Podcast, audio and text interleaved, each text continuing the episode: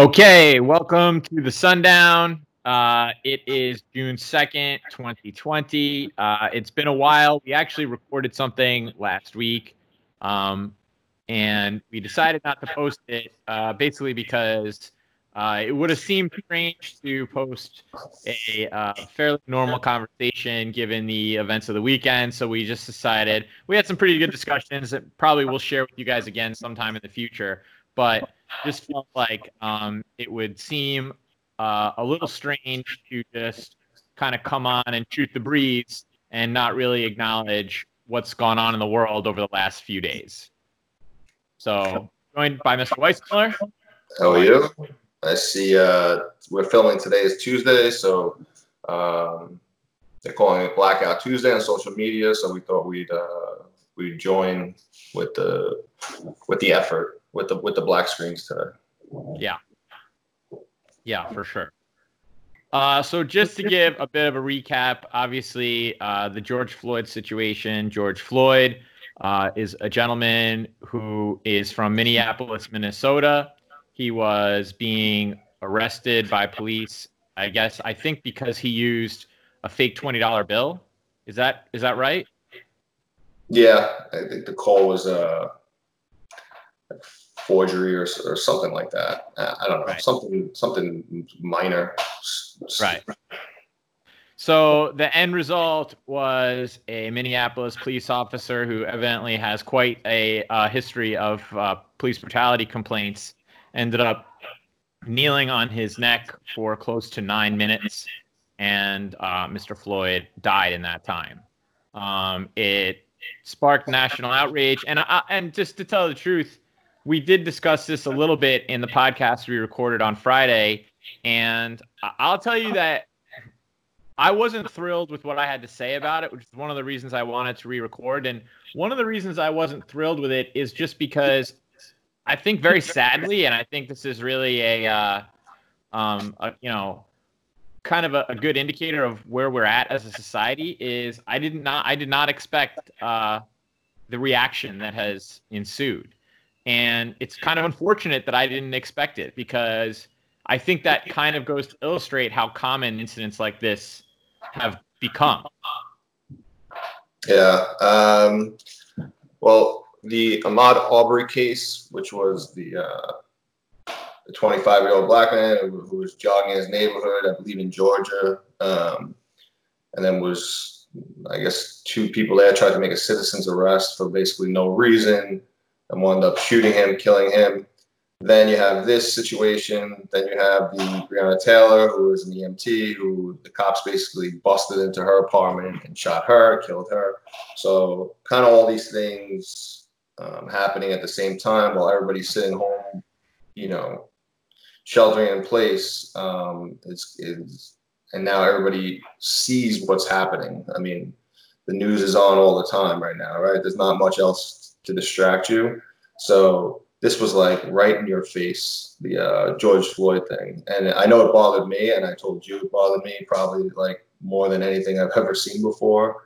Um, so you know now you, you see like people are just fed up. So um, like the president, President Obama said, like you know these kinds of situations can good things can come out of it. So we were just discussing about, you know, what happened with Martin Luther King. So maybe you can kind of discuss that a little bit.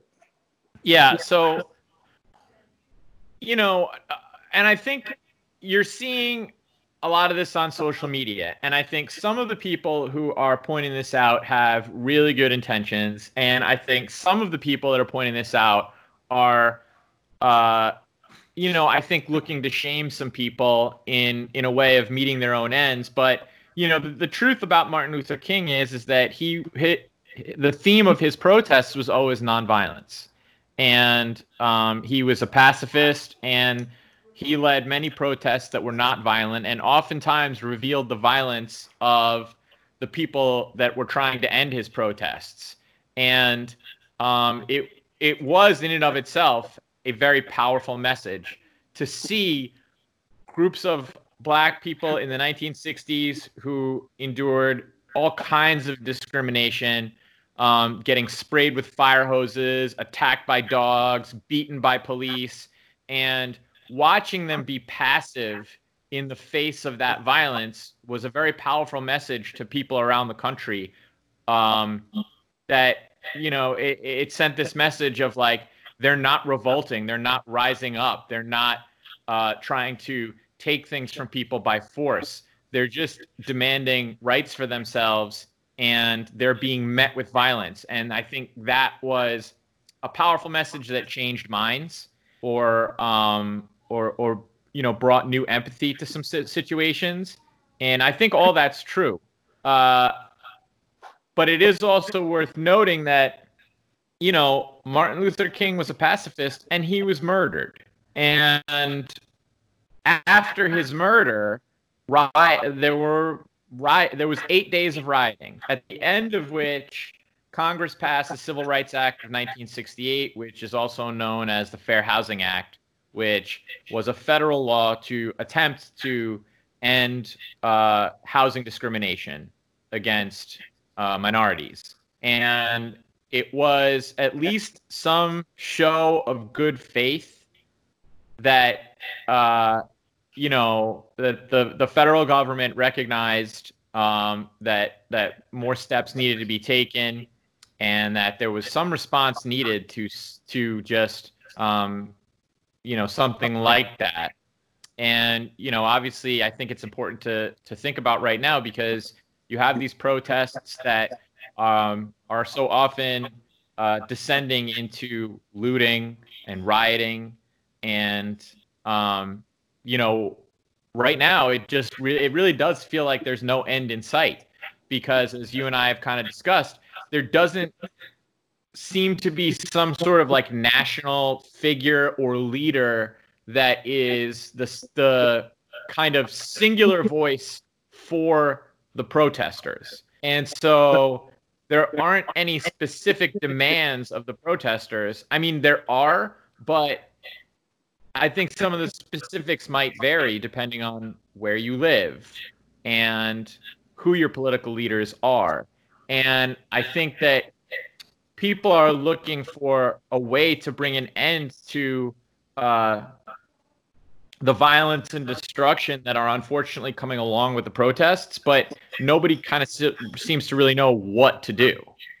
Yeah, well, when you have the the leader of the country who uh, wants to shoot tear gas and, and flashbangs into peaceful protesters in front of the White House just so he can go uh, take a walk to the church to get a picture with a Bible. I mean, that's probably not the best way to handle this. Um, so it is like I think that's probably adding to the depressing nature of this. Is you know, it's not like the president is saying, I hear you.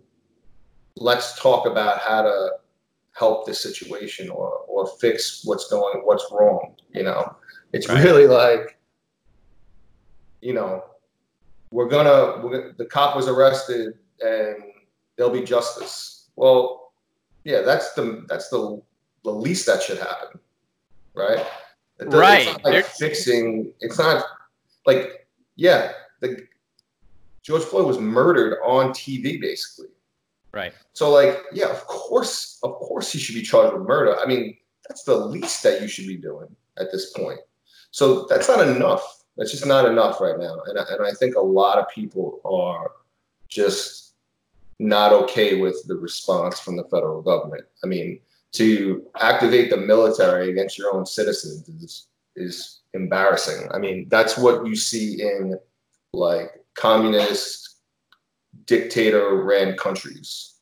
Yep. You know, you don't see that. Um, you don't see that as much in the United States. I mean, as far as the federal, the military, you know, the, the, United States military. I mean, it's just, just uh, you know, depressing. I would say. Right. I I think it's also kind of worth pointing out that um, that there were protests not long ago with involving almost exclusively white people where they marched on state capitals with automatic weapons in their hands. And you did not see the except like the use of tear gas and flashbang flashbangs and you know it didn't get quite as out of control. And here you have armed protesters. And a lot of these current protesters, they're not armed. There has been looting. There has been rioting. It's not safe for anybody. Um, but I would say that the response to these protests have been far more aggressive than they were to with people who showed up with guns for crying out loud. Yeah, and the people that are saying, "Oh, look, the protest is on social distancing," what are they? You know, listen, like a month ago when the infection, COVID, was like at an even higher rate, you still you had people like you're saying these people protesting in these states, and they weren't social distancing, they weren't wearing masks. I mean, they weren't following the rules either. And I, you know, I didn't hear these the same people like criticizing them you know so right um, and it's also it's just like I think with the whole thing with the COVID and the quarantines and all that, it's really it's it's it's elected officials trying to make the best of a bad situation. Nobody wanted to be on lockdown. Even the people who were practicing social distancing and, and all, nobody was like happy with the situation. I, I like, but you know, this is different. Like, I think the choice to not social distance because you don't like the government telling you what to do versus like breaking social distance because you feel like people who look like you are being murdered with impunity. I think there's a big difference there in terms of the motivating factors to get you out, you know? Right, right, right. Yeah, I mean, breaking social distancing to uh, to get your tanning salon open in Staten Island. or your haircut. Yeah, or your haircut is a little different than um, you know, social distancing because you feel like, you know, if you're a person of color, you're basically like a walking target to like, you know, police departments. I mean, that's really what it's coming down to right now. So, right. Um, yeah, it is depressing. I mean, look, you know, I, w- I will say our school, Sunset Park High School, is, I would say, pretty, um, I'm not going to say like uh, on the cutting edge, but we we do um, we do a lot of um, I don't know what you would call it, but we're not we're not blind to social injustice in our school. Right? Yeah. Um, yeah. So we have had events, we've had walkouts, we have teachers who are very active in um, whether it be Black Lives Matter or or you know restorative justice or you know I, I would say like our our school does a good job of that. Um, but we're probably in the in like the top i don't know what would you say like in the country as far as schools that like handle these kinds of things like or at least discuss these kinds of things amongst their student population? What, what would you say like we're in like the top 2% 1% yeah oh i would say without a doubt i mean even within even within our own city I have worked at places other than Sunset Park High School where I don't know that I would be this comfortable discussing this so frankly, uh, and then putting it out there for for people to see as I am at our school because I do feel like we have an environment at our school where discussions like this are, you know, not only acceptable but encouraged.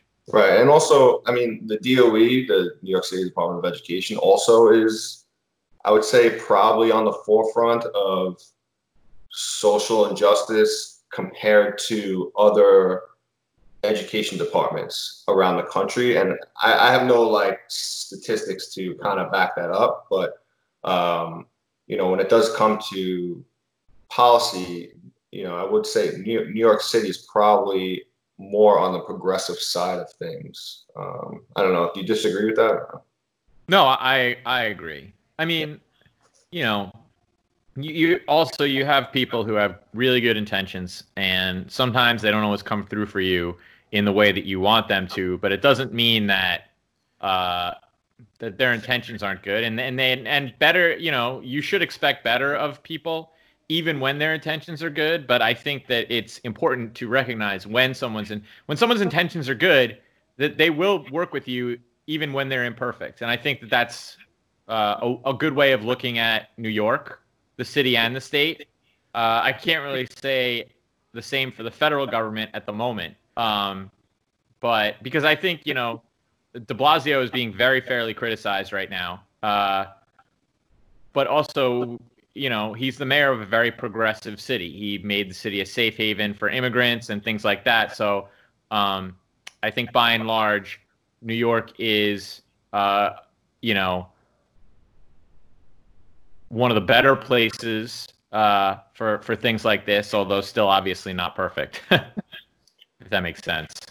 Yeah, I mean, it it is like a difficult conversation to have, and um, I know some of the students, like I'm, I'm sure your like their parents might have different views than they have, and I mean, I deal with it like in my circle. Um, you know, people people definitely don't agree with my, a lot of my opinions on these things, and I'm not even, um, I would say, so far progressive. I would say I lean left, right? Probably you lean a little more left than I do, but um, but it's it's tough to like have these discussions with some people who really don't understand even like the top layer of what's going on, you know? So like I'm sure students live with their families who might be a little more conservative also, and it's it's tough to talk to your parents about it, but you do have a lot of teachers here who are, would definitely be willing to to talk about these kinds of things, uh, including us. I mean, if anybody